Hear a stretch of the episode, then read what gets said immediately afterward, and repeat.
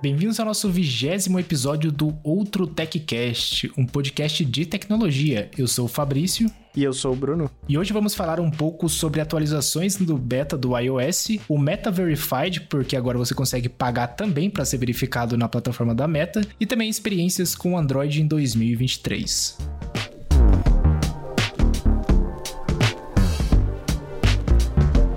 Cara, e apesar da gente não usar Spotify, que são os dois usuários de Apple Music por motivos de fanboy.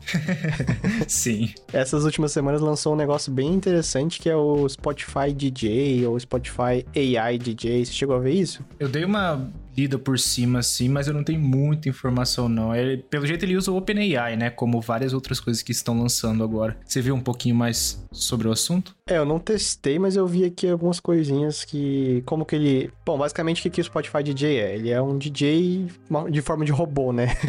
Sim. Ele vai gerar. Ele vai gerar a lista de músicas para você ouvir naquele momento, é, tentando prever o que você tá interessado, né? Então, ele vai usar dados históricos de, seus de que você ouve, quais artistas ele vai usar uma espécie de chat GPT, né? Que é o OpenAI. Uhum para tentar gerar essa lista de forma mais inteligente. E também vai procurar dados de outros usuários que tenham um comportamento parecido com o seu e ver o que, que eles ouvem também para tentar te sugerir coisas novas, né? É o que todos os serviços prometem no, há muito tempo já, só que talvez bem feito. Tem que testar para ver. É, eu acho que a maior diferença é usar o OpenAI, né? Porque aí ele deve. Ele não é um algoritmo próprio que o Spotify criou. Vai ser o OpenAI que deve pegar as músicas relacionadas com base na, sei lá, nos dados gigantescos que ele tem e deve sugerir, né? Mas basicamente o que ele deve fazer é criar uma playlist ali, né? Tipo, Sim, sim, sim. Falando do aplicativo do Spotify, né? Não deve ter uma UI diferente, nada assim. Deve ser só mais uma playlist nova ali. Mas é um recurso interessante. É, pra mim interessante seria, tipo, vou receber umas pessoas em casa, não quero ter que me preocupar com a, com a playlist, né? Porque sempre é um saco, tipo, ah, o que eu coloco pra tocar, né? Porque,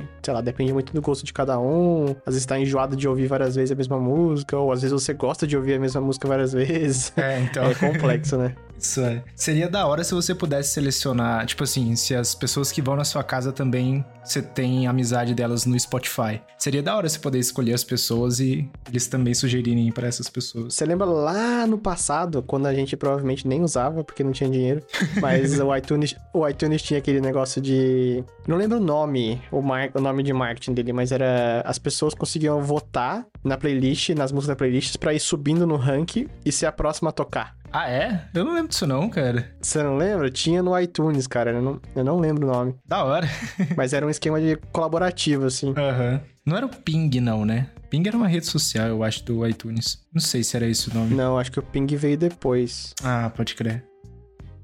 Eu não sei. Aliás, o iTunes, há muito tempo atrás, tinha um negócio que ele queria é, que você pagava para ele autogerenciar suas playlists ali, sugerir coisa. Então, essa ideia do Spotify não é, não é tão nova, mas pode ser bem executado agora, né? Porque há muito tempo a gente vem falando de AI, a gente zoava que, nossa, AI é um bando de if else. É. E que dava um resultado. Exatamente. Mas daí depois que chegou o chat GPT, a gente viu que existem AIs de verdade, é, né? algumas que prestam, pelo menos. Sim. Mas vamos ver como é que... Que também é, é discutível, né? Muita gente discute se é, se é uma inteligência artificial ou se é só aprendizado de máquina, né? Uhum. Exatamente, né, cara? O bom é que agora com o Spotify integrando isso aí, o... mais empresas vão usar o OpenAI também, né? Porque uma coisa que eu tava pensando quando o Bing, quando a Microsoft investiu metade da, sei lá, comprou acho que quase metade do OpenAI lá, é que seria mais difícil para outras empresas usarem, mas não tem nada a ver, né? Tipo, todo mundo pode conectar na API lá e simplesmente usar. É interessante que todas usem para melhorar o negócio, né? Eu espero muito que a Apple comece a usar, cara.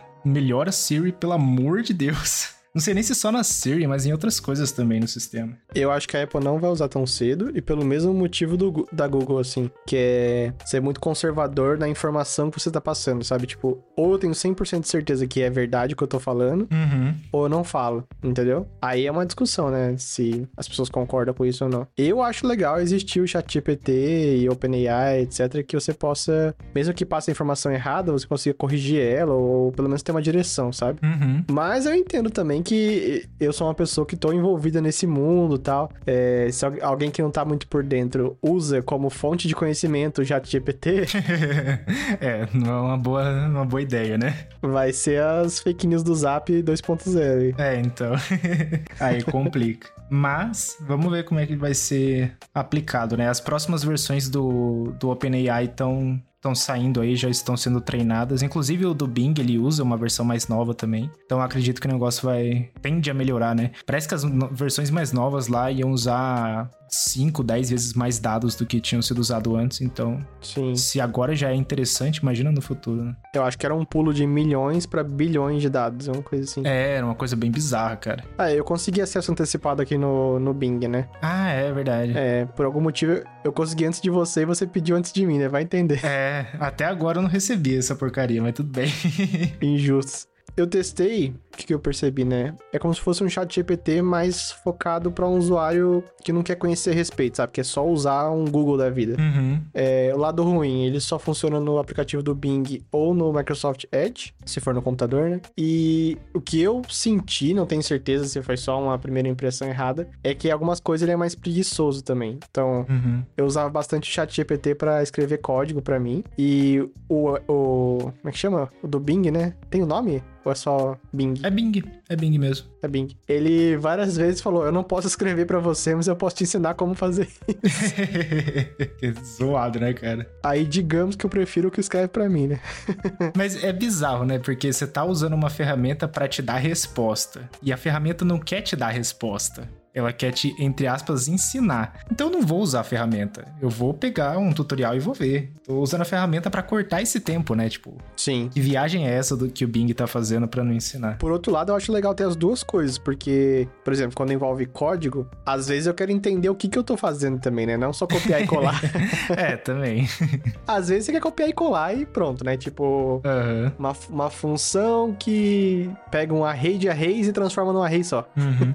É, principalmente quando você sabe como fazer, mas você tá com preguiça, né? Exato. E eu faço bastante isso com o chat GPT. Tipo, tudo meus códigos que eu faço aqui no, no PC, até o esqueminha de extrair o áudio do podcast pra mandar no Google Drive, eu sei fazer. Mas eu tenho preguiça. Fui lá, pedi pro chat GPT fazer e já era. Sim. Mas tem dessas, né? Mas enfim, vai sair pro, pro resto das pessoas e prevejo hate, mas também muita gente usando e curtindo. é, então. E o, o, o Spotify DJ já tem data de lançamento ou já lançou? Isso que eu não, não fiquei sabendo. Uh, boa pergunta. A notícia que eu vi é Spotify é, introduz o novo AI DJ, né? Então, se ele introduz, quer dizer que tá disponível. Ah, pode crer. Eu tenho o aplicativo do Spotify aqui, só não é o Premium. Se der pra testar, eu vou testar e, e falo no próximo podcast. É, se alguém aí escutando já tiver o Spotify e conseguir testar, manda no Twitter lá pra gente. Arroba outro TechCast. Aliás, provavelmente as pessoas não vão ter, não. Acabei de ver aqui, ó. É só pra usuário dos Estados Unidos, Canadá Putz. e Nova Zelândia. não, Austrália e Nova Zelândia. Entendi. Ah, então deixa quieto. Ah, mas se a galera tiver nesse, nessa região, manda pra gente também. Sim, verdade, verdade. Aí já, já testa já. Será que funciona com VPN? Testar, né? E continuando nos assuntos de lançamentos e novidades aí, o Zigbee acabou lançando uma nova, uma nova parte da, da sua gama de aplicativos e aplicações, né? Porque o Zigbee tem um monte de coisa. E agora eles lançaram o que eles chamam de Zigbee Direct, que é uma tentativa de eliminar o seu hub Zigbee, né? Porque a parte mais chata do Zigbee hoje é ter um hub. Você vai lá, você tem o hub da fabricante, você compra ele só para gerenciar a sua rede. E a ideia, assim, em resumo do Zigbee Direct é transformar o próprio dispositivo, então, sei lá, a própria lâmpada, por exemplo, em um hub que vai conectar com outros dispositivos. E aí, qual que era o maior desafio, né? Tipo, hoje no no nosso celular, nosso computador, não tem um Zigbee, né? Não tem uma anteninha Zigbee para ele conversar com esses outros dispositivos. Aí a galera lá do. do eu, eu não lembro o nome da, da empresa do Zigbee lá. Mas enfim, eles decidiram incluir o Bluetooth também nos, nos dispositivos. E o Bluetooth a gente tem no celular, a gente tem no computador, tem em todo lugar, né? Então agora ele. Sabe que isso aí foi uma cópia, tipo assim, 100% do que a Philips fez, né? Ah, eles, tam eles também têm Bluetooth? Isso eu não sabia, não. A Philips Hue lançava só lâmpada Zigbee, Uhum. daí você precisava do hub pra conectar, né? Sim. Agora, faz um, um bom tempo já, se você for comprar uma lâmpada da, da Philips, é, você pode ver que tem versões com ou sem Bluetooth. Ah. Eu acho que as novas já são todas com, porque pra meio que resolver, entre aspas, isso, a pessoa precisava comprar um, um, um hub pra utilizar. Provavelmente muitas pessoas chegavam em casa, tentavam usar e ligavam no suporte, tipo, não tá funcionando. Sim.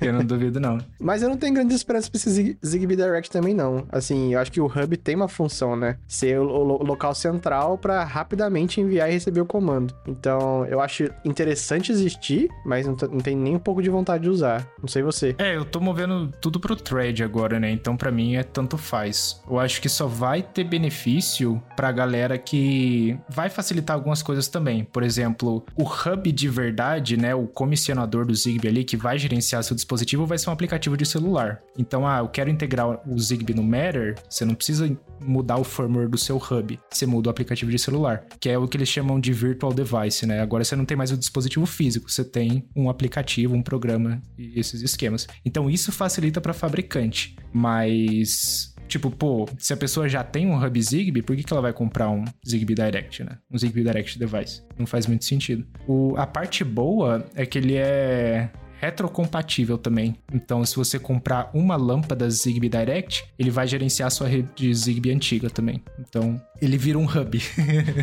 Acaba virando hub. Interessante. Só, só acho curioso por que que sentiu necessidade de introduzir isso agora, né? Agora que tá tudo popularizando.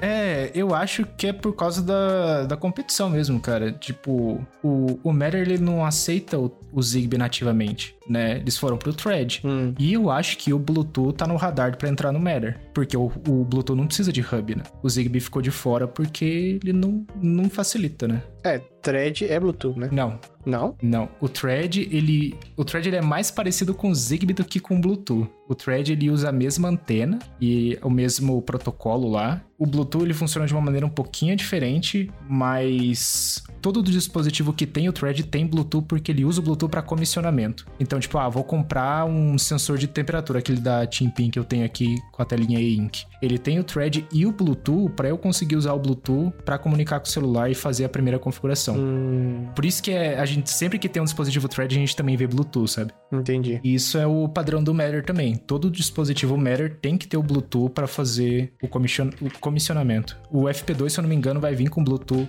4.2 só para isso, tá ligado? Aham. Aí tem, um, tem uns esquemas assim. Mas no início eu achava que o Thread era Bluetooth também.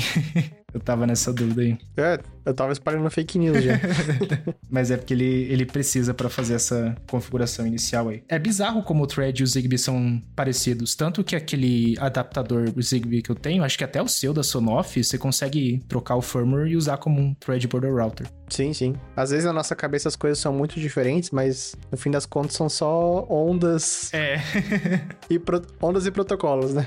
exatamente, exatamente, cara. Então é tudo meio que compatível ali.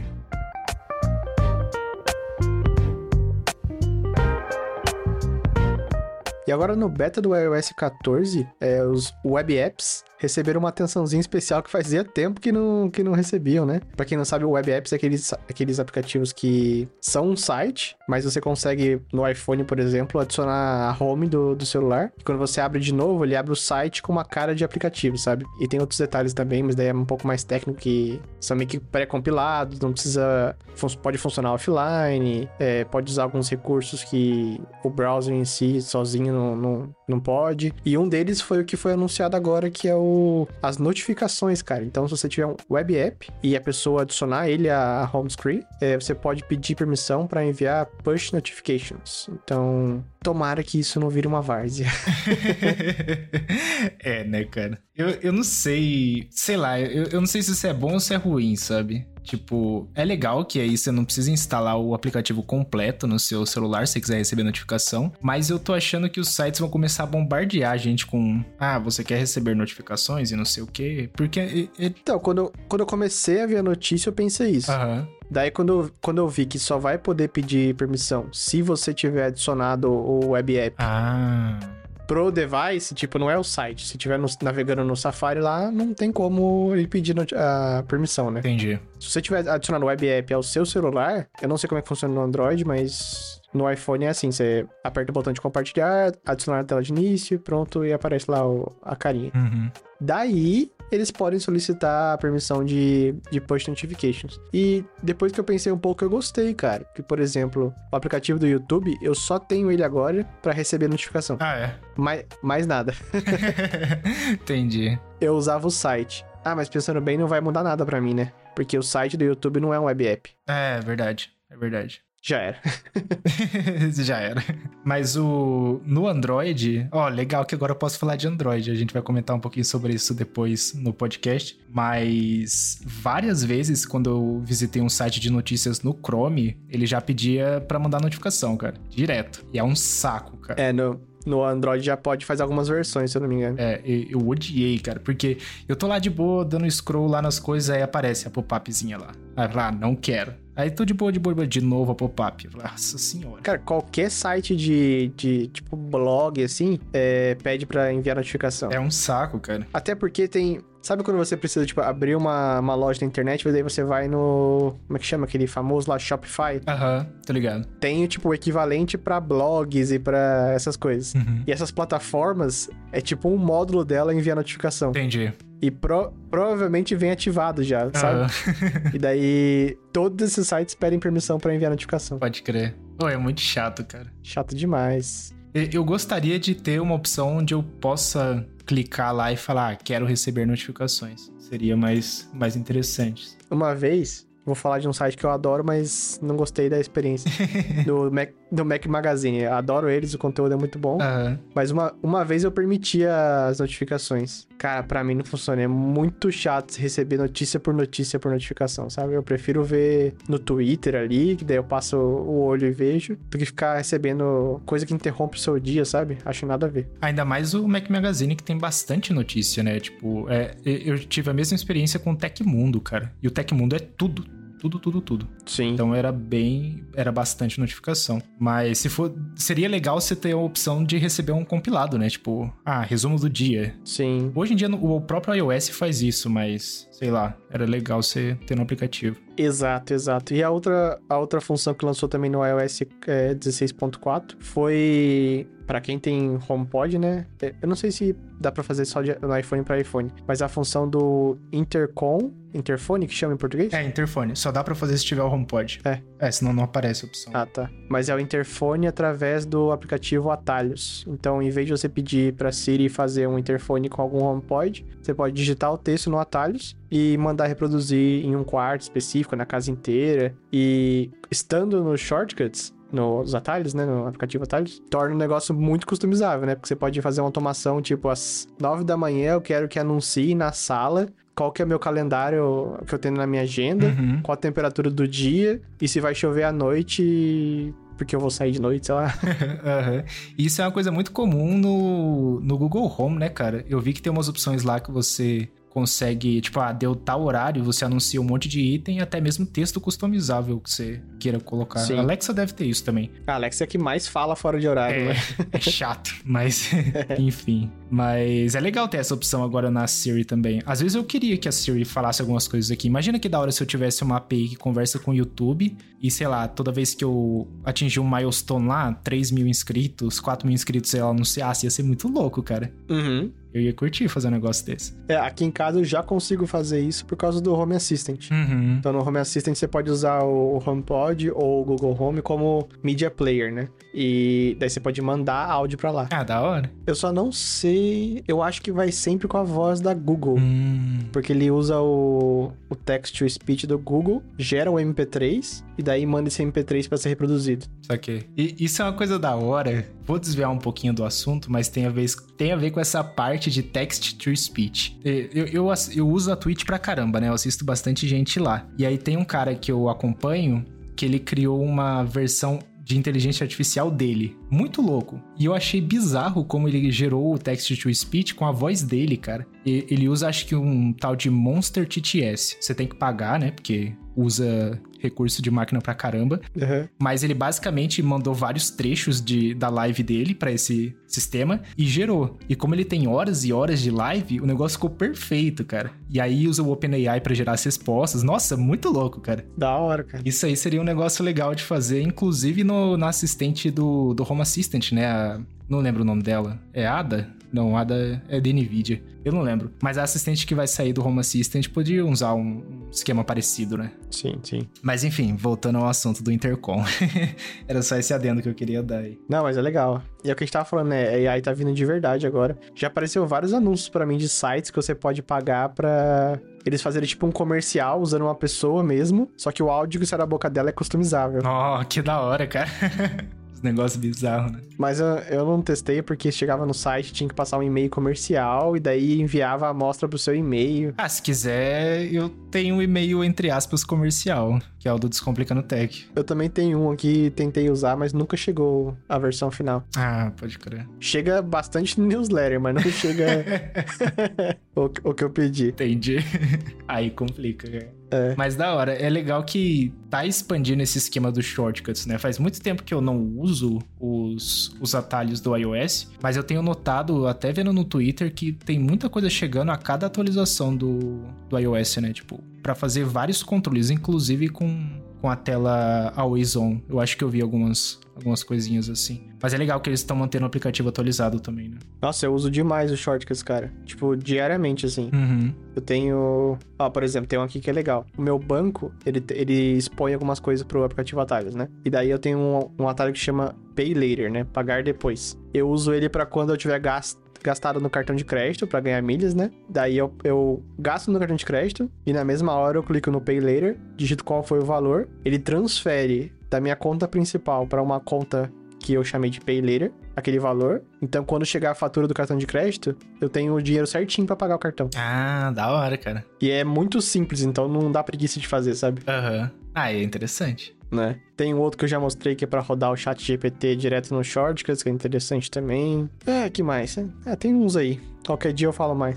eu tenho alguns aqui, principalmente para limpar o iPhone porque pros vídeos do canal eu tô direto tirando print e fazendo gravação de tela, né? Uhum. Aí eu criei um shortcuts que toda vez que eu conecto o iPhone na bateria, ele salva esses, essas prints pro iCloud numa pasta específica e apaga do, do Fotos lá. Aí sempre que eu preciso já tá no PC para usar e já não tá mais no armazenamento do iPhone também. É bom pra caramba. É, legal. Ajuda demais. É, de vez em quando eu vou no. Eu vou no aplicativo Fotos e filtro por screenshots lá e. Uhum. Costuma aparecer tudo, né? Mas, continuando no, no assunto de iOS, também tem algumas novidades no 16.4, principalmente relacionado à tela Always On, né? Que agora, pelo jeito, a Apple vai mostrar o quanto tá consumindo de bateria. Você viu algum esqueminha assim, né? Ah, é, tinha, tinha esquecido, mas agora que você falou é verdade. Na listagem de tal aplicativo consumiu tanto, vai aparecer Always On Display consumiu tanto. E é interessante, né? Porque eu acho que só agora que eles devem ter ajustado bem o funcionamento do Always On. E aí, tipo, ah, beleza. A gente percebeu que usa realmente menos de tantos por cento. Vamos mostrar na,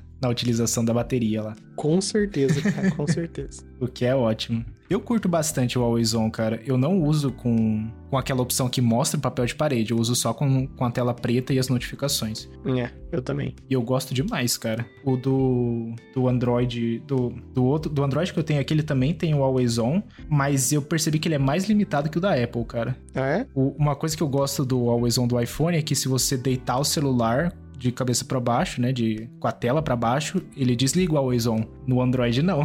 O Always On ele fica ligado, o que não faz sentido nenhum, porque se o celular tá, se o sensor tá detectando que, sei lá, tá tudo escuro mesmo, podia desligar, né? E tem várias tem várias integrações com o ecossistema que são legaisinhos também, tipo, se você estiver usando o Apple Watch, você sair de perto do celular, ele desliga o Always On Display. É, isso é ótimo, cara. Eu gosto muito dessa parte. E quando você volta, ele liga de novo, né? Ah, outra coisa legal também que eu percebi, mas eu não achei o padrão ainda. Uhum. Quando eu tô vendo TV, na Apple TV, né? É, às vezes eu observo que eu tô perto do celular, tô com o relógio, tipo, nem nada fora do comum, e a, e a tela apaga. E, e, tipo assim, pra mim parece inteligente, porque eu realmente não tô querendo ver naquele momento o celular. Uhum. Se eu tivesse que chutar, eu diria que é alguma integração da Apple TV tá tocando uma mídia, do ambiente tá escuro. Uhum porque ele sabe qual a luminosidade, né? Algo assim, cara. E tem, tem sido engraçado.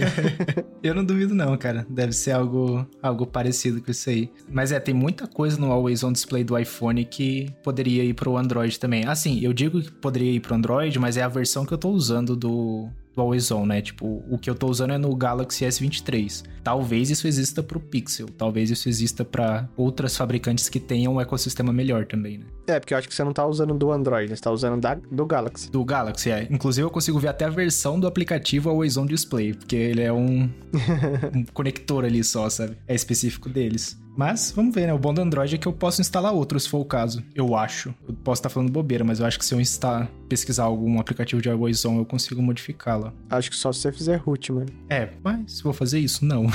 Preguiça.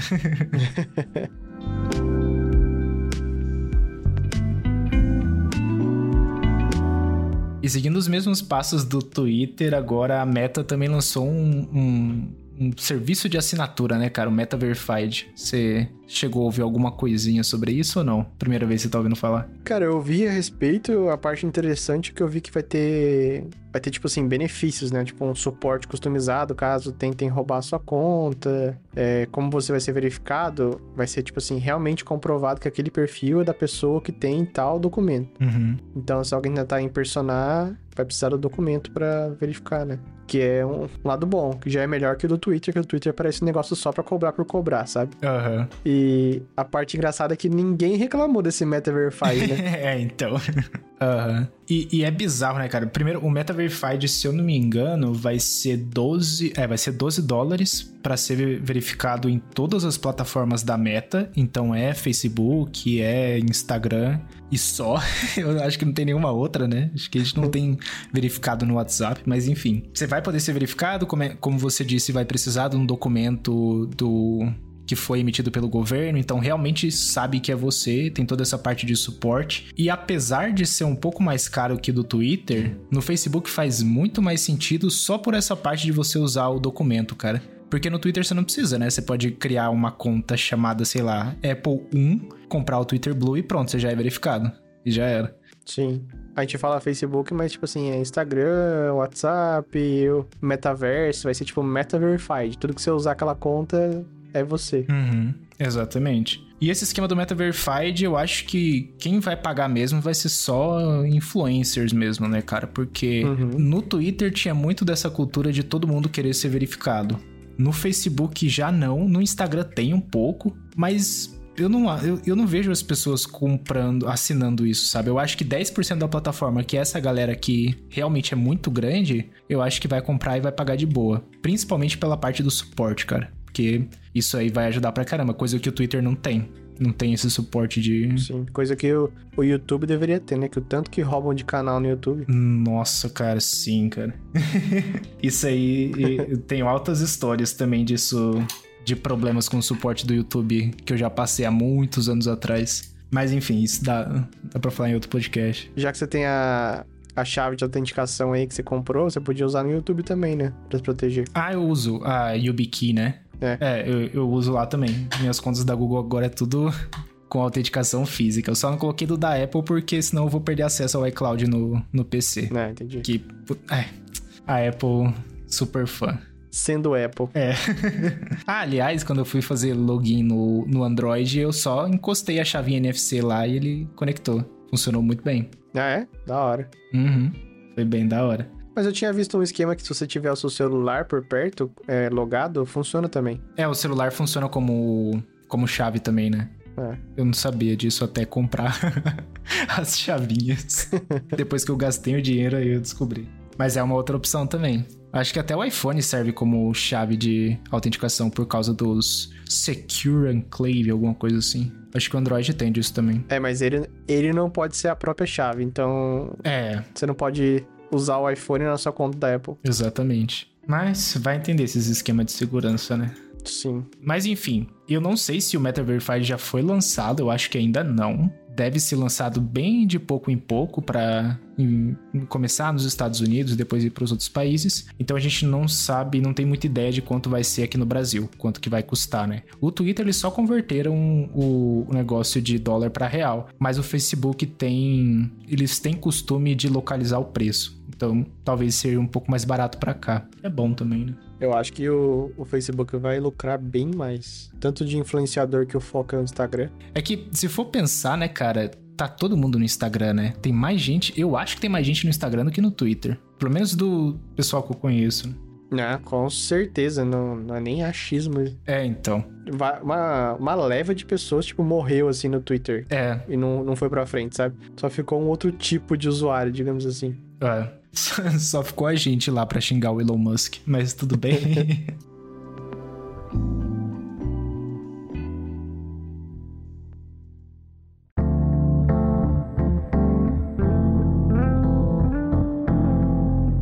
E pelo que eu vi você falar, você comprou um Galaxy, é isso mesmo? Cara, Sim. Me rendi ao Android, mas é porque eu precisava pro, pro Descomplicando Tech, né? Tem muita coisa que lança primeiro pro Android em casa inteligente que eu não conseguia testar no iPhone, né? Aí eu acabei pegando o Galaxy S23, o basicão, né? Sem ser o Plus nem o Ultra. E tô usando ele há, acho que o quê? Três dias, dois dias, eu acho é, pouco tempo, mas já tem algumas considerações aí sobre, sobre o Android, cara. Já tem reclamações? Já. Pior que já, cara. Tem coisa que é muito boa. Eu vou começar pela parte boa, né? Pra não ser tão negativo assim. O, o Galaxy S23 é um celular bom. Ele é, ele é bonito, o hardware é legal. A tela é muito boa, é 120 Hz, tudo, o OLED deles é muito bom. E uma das coisas que eu gostei, cara, foi a câmera eu, eu, achava que eu não ia curtir. A parte de foto eu não curti. Mas a parte de vídeo eu achei muito boa. É, isso era uma das coisas que eu usava muito no iPhone, né? Eu usava o iPhone para gravar alguns takes pro Descomplicando Tech. E eu sofria demais para passar essa, essas gravações por meio da rede, por meio do cabo, porque a gente sabe que o iPhone tem Lightning, é, é uma tristeza, né? E aí, cara, eu tava fuçando, né? Porque na câmera do, do S23 tem tipo 7 mil opções diferentes lá pra você escolher.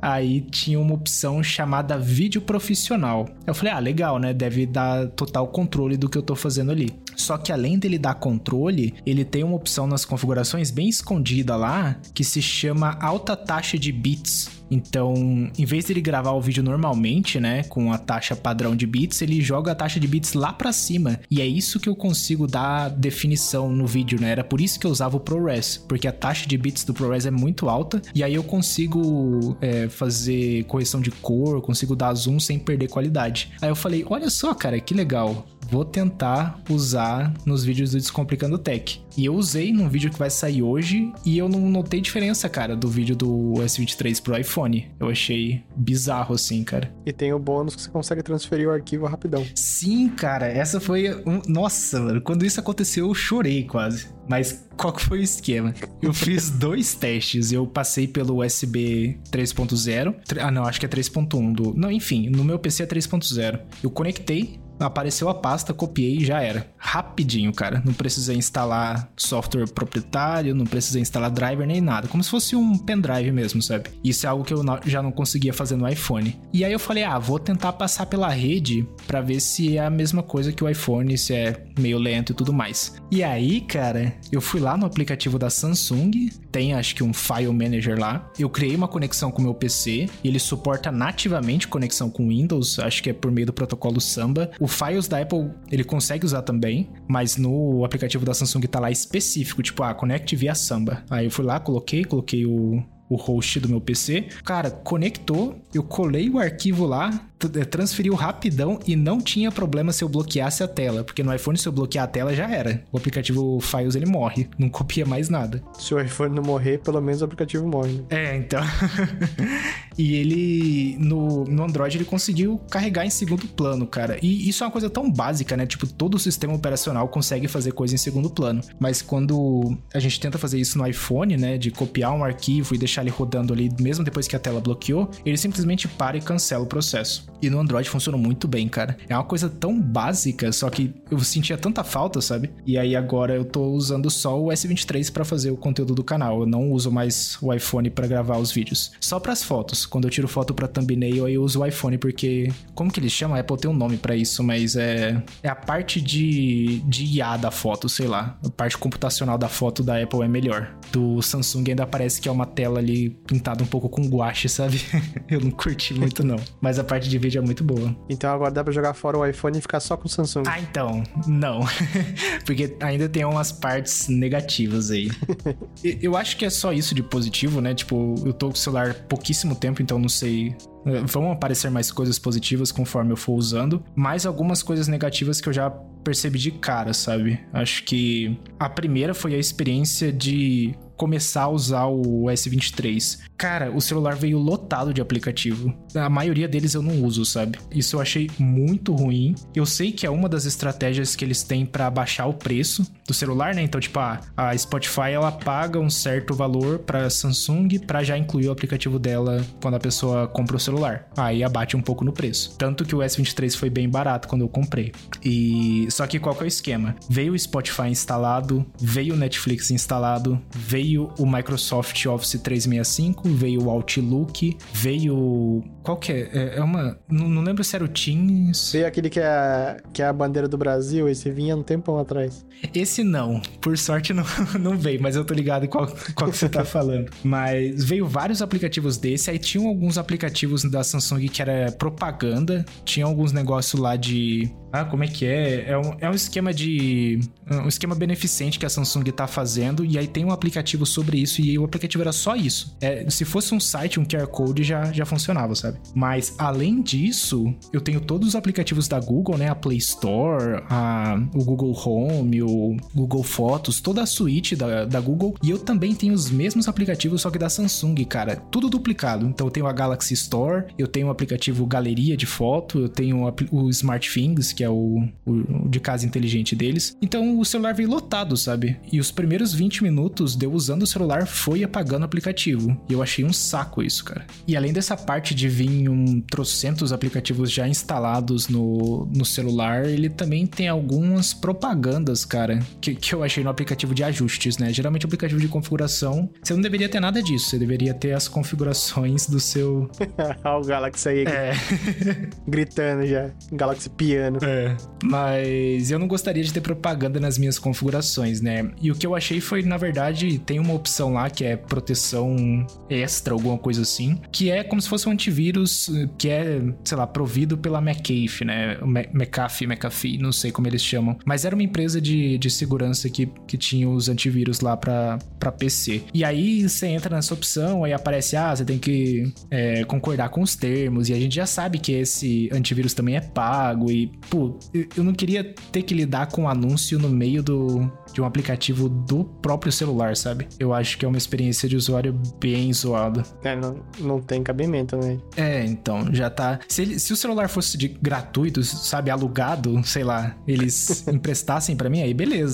Mas não, eu paguei e aí os caras ainda estão empurrando anúncio para mim. Mas tudo bem. Isso já era algo. Isso já é bem comum no Android. Eu acho que a Xiaomi tem muito disso, né? E outra coisa que eu achei um pouco zoada também é que muita coisa é inconsistente, sabe, cara? No Galaxy eu tenho os mesmos. Eu posso ativar os gestos igual do iPhone, sabe? Que se arrasta para cima, ele vai para home, se arrasta pro lado, ele volta e tudo mais. Uhum. Só que às vezes como o aplicativo de Android é aquele menu que você desliza do lado, né? Sim. Quando eu tento deslizar pro lado, ele volta o aplicativo. Eu não consigo acessar o menu. Aí eu tenho que tentar um monte de vezes até conseguir. Eu tenho que acertar o pixel certinho para ele ativar, sabe? Isso pode ser uma implementação da própria Samsung. Ah, tipo, tem, tem a função de voltar, mas também tem o, o menu lateral. Exatamente escondido. Aham. Uhum. E aí é um pouco zoado de usar, sabe? Eu acho que isso é uma implementação da Samsung que não, não tá tão boa, mas que também mata a experiência de usuário, né? Tipo. Na verdade, isso, esse problema surgiu porque primeiro o menu de hambúrguer, né? Que é esse menu lateral aí, uhum. surgiu, ele já existia, né? E daí, uns anos depois, acho que uns, talvez uns 5 anos atrás, a Google quis fazer o mesmo gesto que o iOS já tinha, que é você vir da esquerda pra direita e ele voltava a página, entre aspas, né? Uhum. E daí eu acho que quando introduziu esse gesto, deu conflito, né? Porque são duas coisas que se puxam da esquerda pra direita. Exatamente, cara. E é, são essas coisinhas que você vê que não é tão polido quanto a experiência que você tem no iOS. Apesar do iOS estar tá mais travado que sei lá o que agora, né? Pelo menos esses gestos funcionam, né? Mas aí eu achei bom ter essa opção, porque aí eu não demorei para pegar o jeito de usar o Android, sabe? São os mesmos gestos, são os mesmos aplicativos e consegui usar bem de boa. E por fim, acho que a coisa que eu achei um pouco zoada é que os aplicativos também são meio carroça, assim, sabe? Eu percebi que o aplicativo da Twitch, ele é lento, no iPhone não, ele é super rápido. E qual que é o outro aplicativo que eu tava usando aqui? Eu não sei, eu tava usando um outro aplicativo testando aqui, eu apaguei ele, porque eu já tinha no iPhone, e falei, ah, não vou deixar aqui. YouTube, talvez, não? Não, o YouTube até que ele é bom, ele funciona bem até. Tem que ser, né? É, da Google. Tinha um outro aplicativo que ele era um pouco travadão, assim, aí eu achei um pouco zoado. Eu não acho que isso é culpa do Android, eu acho que é mais da, do, dos desenvolvedores otimizarem o aplicativo, né? Ainda mais que eles têm que suportar um monte de versão. Sim. Então acho que grande parte é por causa disso. Mas de restos, cara, o celular ele é muito bom. Eu achei muito legal. Tô usando aqui, ele virou o Descomplicando Fone. vai ser o seu... Descomplicando Fone. Vai ser o celular dedicado ao Descomplicando Tech, então as contas do canal estão tá, aqui, o e-mail, tudo. Aí eu deixo, tirei do iPhone e agora as coisas estão bem separadinhas, sabe? Eu acho mais, mais esquema assim. Então as contas e os vírus. É, exatamente. Mas em questão de tipo, ah, putz, odiei. Não, eu curti. Acho que pro, pro que eu preciso, que é o esquema de casa inteligente, ele funciona muito bem. E de quebra eu ganhei essa parte de gravação de vídeo, né? Que eu usava no iPhone. Sim. Então, eu não tenho do que reclamar. É só essas coisinhas que eu sou um pouco mais chato de navegação, de aplicativo que não são tão boas, mas mesmo assim, da, na situação que o iOS está hoje em dia, é super usável o Android. É, é legal ter pra você acompanhar as novidades, né? Porque lança muita coisa legal também. Eu assisto a Google I.O. todo ano, mas não, não tem um Android pra ficar vendo, né? Uhum. E não, não acho que não vou comprar também, porque é muito caro e não agrega nada no meu dia a dia, assim.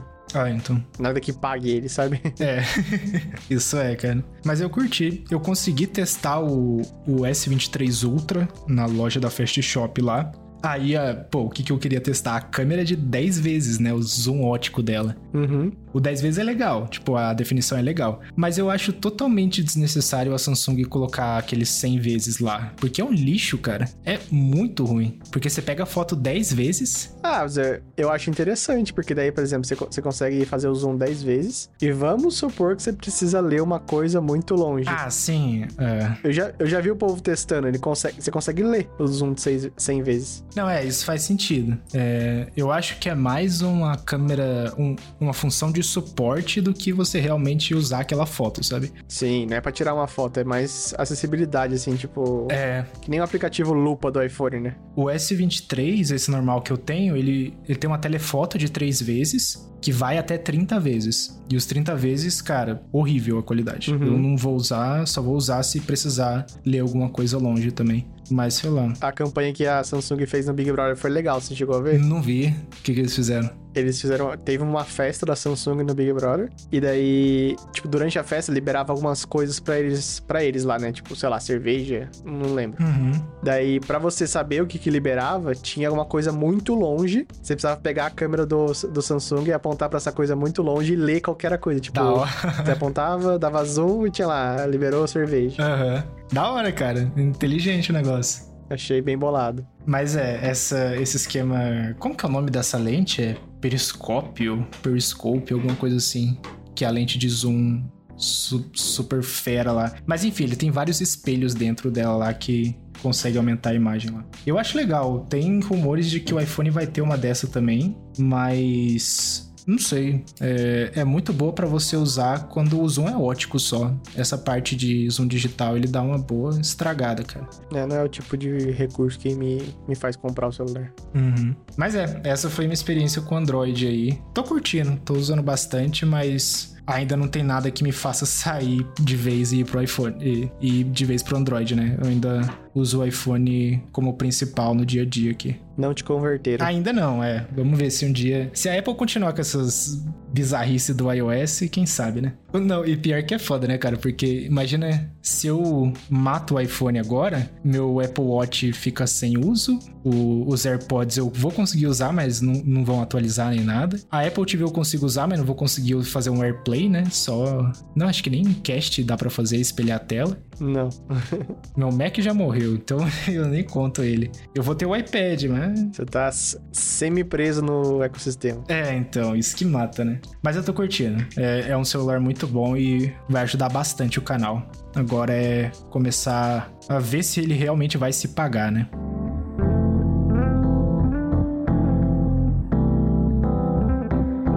E agora falando da sua queridinha a cara, teve duas coisas interessantes essa semana aí. Você viu o sensor FP2 que a gente já falou aqui algumas vezes? Cara, não só vi, mas já.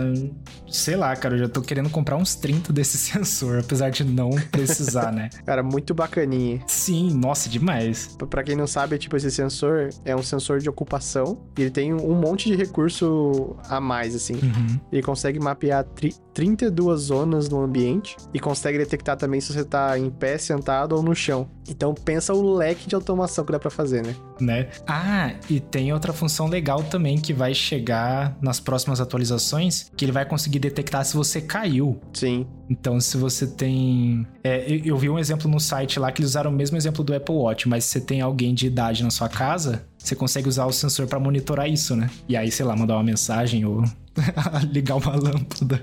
Sacanagem. Tocar uma música pra morrer ouvindo música. Pesado. É, sacanagem. Mas enfim, dá várias opções para fazer, né? Sim. E esse negócio das zonas eu achei muito legal, porque ele combinado com esse negócio de saber se tá em pé ou sentado, dá pra fazer muita coisa, né? Uhum. Dá pra, tipo, de noite, se você sentar na, na sua mesa de jantar, acende a luz de jantar do jeito que você gosta. Se todo mundo levantou e foi pro sofá, pode apagar a luz da mesa de jantar, porque não tem ninguém lá. Uhum. Dá pra fazer várias coisinhas assim que, que eu gosto pra caramba, né? É, então. Algumas outras informações, né? O sensor ele consegue cobrir 40 metros quadrados, que é bastante. Uhum. É legal pra você usar até mesmo em aqueles APs que são do tipo estúdio, né? Que é tudo aberto. Cara, se você tiver um sensorzinho desse, capaz de você já tá feito, né? Eu acho que é- esse sensor ele é mais legal quando é um ambiente multi-coisa, sabe? Tipo, É. sala, sala de jantar e cozinha aberta, assim, sabe? Uhum. Ele deve funcionar muito bem. E outra coisa que possibilitou, né, ele ter 32 zonas e conseguir monitorar tudo isso é que a cara saiu do Zigbee para esse dispositivo e foi para o Wi-Fi. O Zigbee ele tem uma limitação, acho que 256 kilobytes de informação. E imagina você ter que trafegar esse monte de dado a cada meio segundo, né? Que é a leitura do FP2. Não dava, o FP1 já, já dava umas travadinhas já de vez em quando. Então eles mudaram pro Wi-Fi e também tem um rádiozinho Bluetooth para você conectar com o Matter no futuro. O sensor ele já tá pronto para ser atualizado no futuro e você poder usar em qualquer plataforma também. E eu tenho visto vários vídeos de exemplo e tenho curtido pra caramba, cara. A responsividade, o nível de tracking que ele consegue fazer. Acho que a- talvez o ponto um pouco negativo é o preço, né? Que a gente tem visto por aí. Então, o preço que eu vi que, que vai sair nos Estados Unidos, que é depois de, depois de todas as pre-orders que tiverem, vai ser 60 dólares. Achei justo se ele realmente integrar, é, entregar o que ele prometeu, né? Uhum. Mas por enquanto ele vai estar perto de uns 100 dólares, com certeza. É. Vai, vai acontecer a mesma coisa que eu até tava comentando contigo antes. Que quando eu comprei o sensor Thread para fazer review no canal, ele tava bem baratinho. Aí quando começou a popularizar, no AliExpress o preço estourou, né? Acho que a mesma coisa vai acontecer com o FP2. Deve lançar na pre-order, talvez com um preço um pouco mais salgado e só vai piorar. Pra depois ele melhorar. O FP1, cara, eu lembro que no começo ele tava sendo vendido por 600 reais. Uhum. Hoje em dia ele tá a 260, eu acho. Então já caiu bastante o preço. É, bem, bem menos. Uhum. Então tem dessa também. Mas, cara, esse é o sensor dos sonhos, pra falar a verdade. Ele é muito bom. Ele também consegue. Ele também tem sensor de luminosidade também. Você consegue usar e expor ele pro HomeKit. Então dá pra fazer bastante coisinha. Eles deviam ter feito um, um mega sensor, né? Com tudo, tipo, luminosidade, temperatura, Umidade, é. Jogava tudo no mesmo sensor e fazia um multisensor ali. Mas eu curti, cara. E vendia por 100 dólares, assim. né? É bom que aí que você. Pelo menos você comprar um só, se você comprar vários, dá esse preço também. Exatamente, é isso que eu ia falar, cara. Você tem um sensor que faz tudo já. Isso ia ser ótimo. Detectar a porta abrindo. Imagina, você, não, você, não precisa- você precisa comprar uma pecinha dessa pra cada ambiente e acabou. Uhum, já era. Você já consegue fazer um monte de automação da hora. Isso é uma boa, cara. Quem sabe a Car já não, não faz isso no futuro. Sim. E outro produto dela que eu adquiri recentemente, tipo, anteontem, foi a câmera G3. Aquela que você consegue. Não sei como é que chama isso, você consegue virar pros lados, né? Tem motor, Uhum, ela aponta pra onde você quer. sim. Tem tracking de pessoa, tracking de animal, mas eu comprei por causa do reconhecimento de gestos. Aham. Pra poder fazer alguns gestos com a mão assim e ela executar automações. Tem uns problemas de, dependendo como tá a luz, ela não, não reconhece muito bem, Uhum. mas é, tô começando a brincar e tô, tô gostando do, do que eu tô testando aqui. Da hora, cara.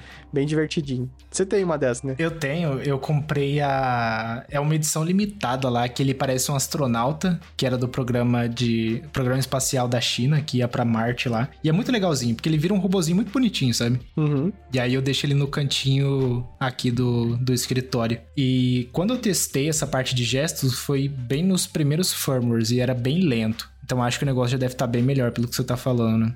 É. Ah, sobre, sobre essa customização aí, né? O, o seu é a versão astronauta, né? Aham. O meu é a normal, só que ela- ele já vem com uma case de gatinho por cima. já vem colocado. que da hora, cara. Vem com umas orelhinhas assim na câmera. Aham. é uma câmera bem bonitinha, né, cara? Eu achei engraçado. Ela é bem legal pra ter num ambiente assim, comparado com a G2. G2H ela é um monstro, né? Porque a G2H ela é bem pequenininha. Essa eu acho que é, é bem maior. Sim, essa é bem maior. Mas eu curti também. Um lado ruim que eu achei é que pra, se você quiser pôr na parede é meio sem jeito, assim. Tem o, aquela rosca pra você encaixar. Como é que chama? De câmera, né? Sabe o nome disso? Eu não sei, mas é o, Aquele padrãozinho de câmera lá, é, é o que você coloca no tripé e ele já. Você consegue rosquear ali. né? Mas não tem mais nada. Aqui em casa, o que, eu fiz? Eu criei no modelo 3D e imprimi na impressora 3D como se fosse um. Tipo um suporte saindo da parede, assim. Daí eu, eu apoio ela em cima e ela fica como se estivesse numa estante. Ah, da hora, cara, da hora. Eu, eu lembro que quando eu fiz o review dessa câmera, ela tem uma função que eu não sabia que existia, que ela também é uma webcam. Então, se você conectar no USB do seu PC, funciona, normal. Caramba. E ainda consegue fazer o tracking, né, das coisas. Se, é, se configurar no aplicativo da Car lá, ele faz o tracking normal. Só que não é tão bom assim, né? Não é aquela webcam a 60 FPS bonitão. Não, é Full HD a 15 FPS, olha lá. Mas é legalzinho. Pô, pra ambiente eu achei ela bem boa. Eu, subi, eu troquei. Eu saí de uma Ilf, a mais barata que é HomeKit lá, não sei o nome, o modelo dela. Uhum, Pra ele, pra, pra essa da cara, e achei que a qualidade é bem maior. uhum. Ela é 2K, né? Só no HomeKit que é Full HD. Mas no aplicativo da Car acho que é Isso. 2K. Ah, a Yuffie também é 2K, não é? As novas, sei lá. A Ilf também é 2K, mas eu acho que quando você põe no, no HomeKit, em qualquer lugar que você olha, ele vira é, Full HD, não, não tem mais 2K, sabe? Ah, tá. Saquei, saquei. Nem no app dela. Uhum. É, aí mata. Mas essa da Car é muito boa mesmo, cara. Eu curti, eu curti o uso até agora. Parou de dar um problema que eu tinha muito antes, que era desconectar do HomeKit. Antes ele ficava offline direto, aí recebeu as atualizações de software e isso parou. A Car resolveu esse problema. E maldito Samsung, cara. Samsung. Como é que eu não sei nem colocar no mudo? Ah, acho que eu achei aqui. Já era. E outra coisa dessa câmera também é que ela é um hub, né? E esse hub também vai ser compatível com o Matter. Vai ser um dos próximos que vai receber a, a atualização. Então, se você conectar alguns dispositivos Zigbee direto nela, vai ser exposto para as outras plataformas. Não sei quando, porque meu M2 até agora não foi atualizado, mas. E tem mais uma coisa legal que ela também é um emissor de infravermelho, né? Então você É. consegue controlar, sei lá, como se fosse o controle remoto da sua TV ou qualquer outro dispositivo que você tem. É bem completa, né, cara? Se for pensar. Sim, ela é uma câmera completinha. Que inclusive esse esse infravermelho é a forma como eu vou integrar ela com o Home Assistant. Porque não tem forma ofi- oficial de você integrar os gestos dela com outras plataformas, né? Só se você tiver as coisas da cara. Uhum. E eu quero fazer. E eu quero fazer uma coisa maior, tipo, do que só acender ou apagar uma luz, né? Inclusive, eu não tenho lâmpada da cara, então não ia ser possível. Então, eu vou usar infravermelho dela pro Home Assistant, pro Raspberry Pi, e de lá trigar algumas ações. Da hora, cara. Vai dar pra fazer muita coisa, mano. Essa câmerazinha é. Usando tecnologias antigas pra coisas novas. né?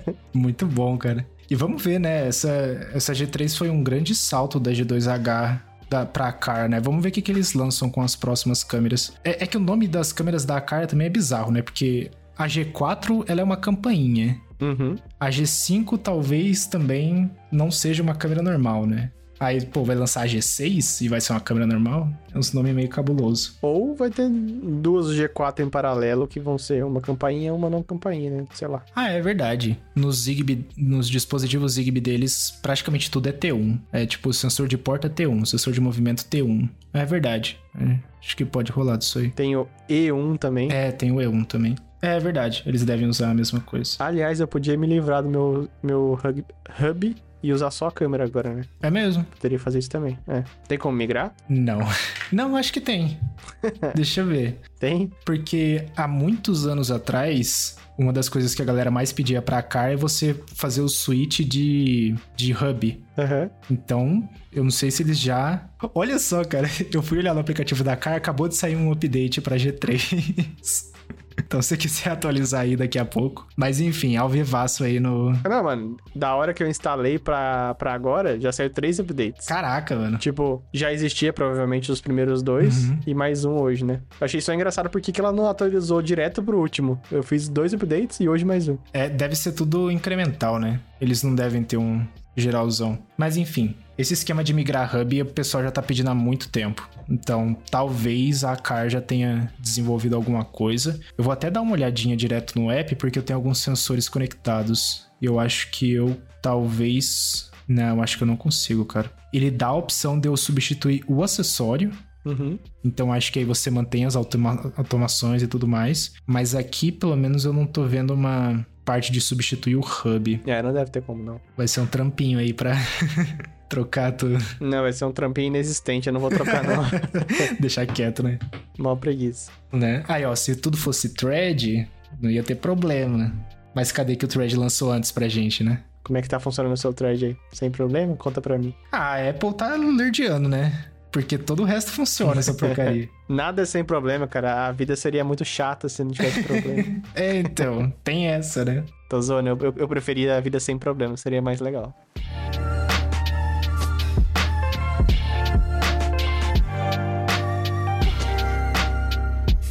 Chegamos ao fim de mais um episódio. Siga a gente lá no Twitter, arroba OutroTechCast, ou nos nossos Twitters pessoais. O meu é arroba BegonCal2 e o seu, Fabrício. O meu é arroba Faber Goncalves. E não esquece de avaliar o podcast com cinco estrelinhas na sua plataforma de podcast favorito. Obrigado, Giovanni, por mais uma edição desse podcast e até a próxima semana. Falou!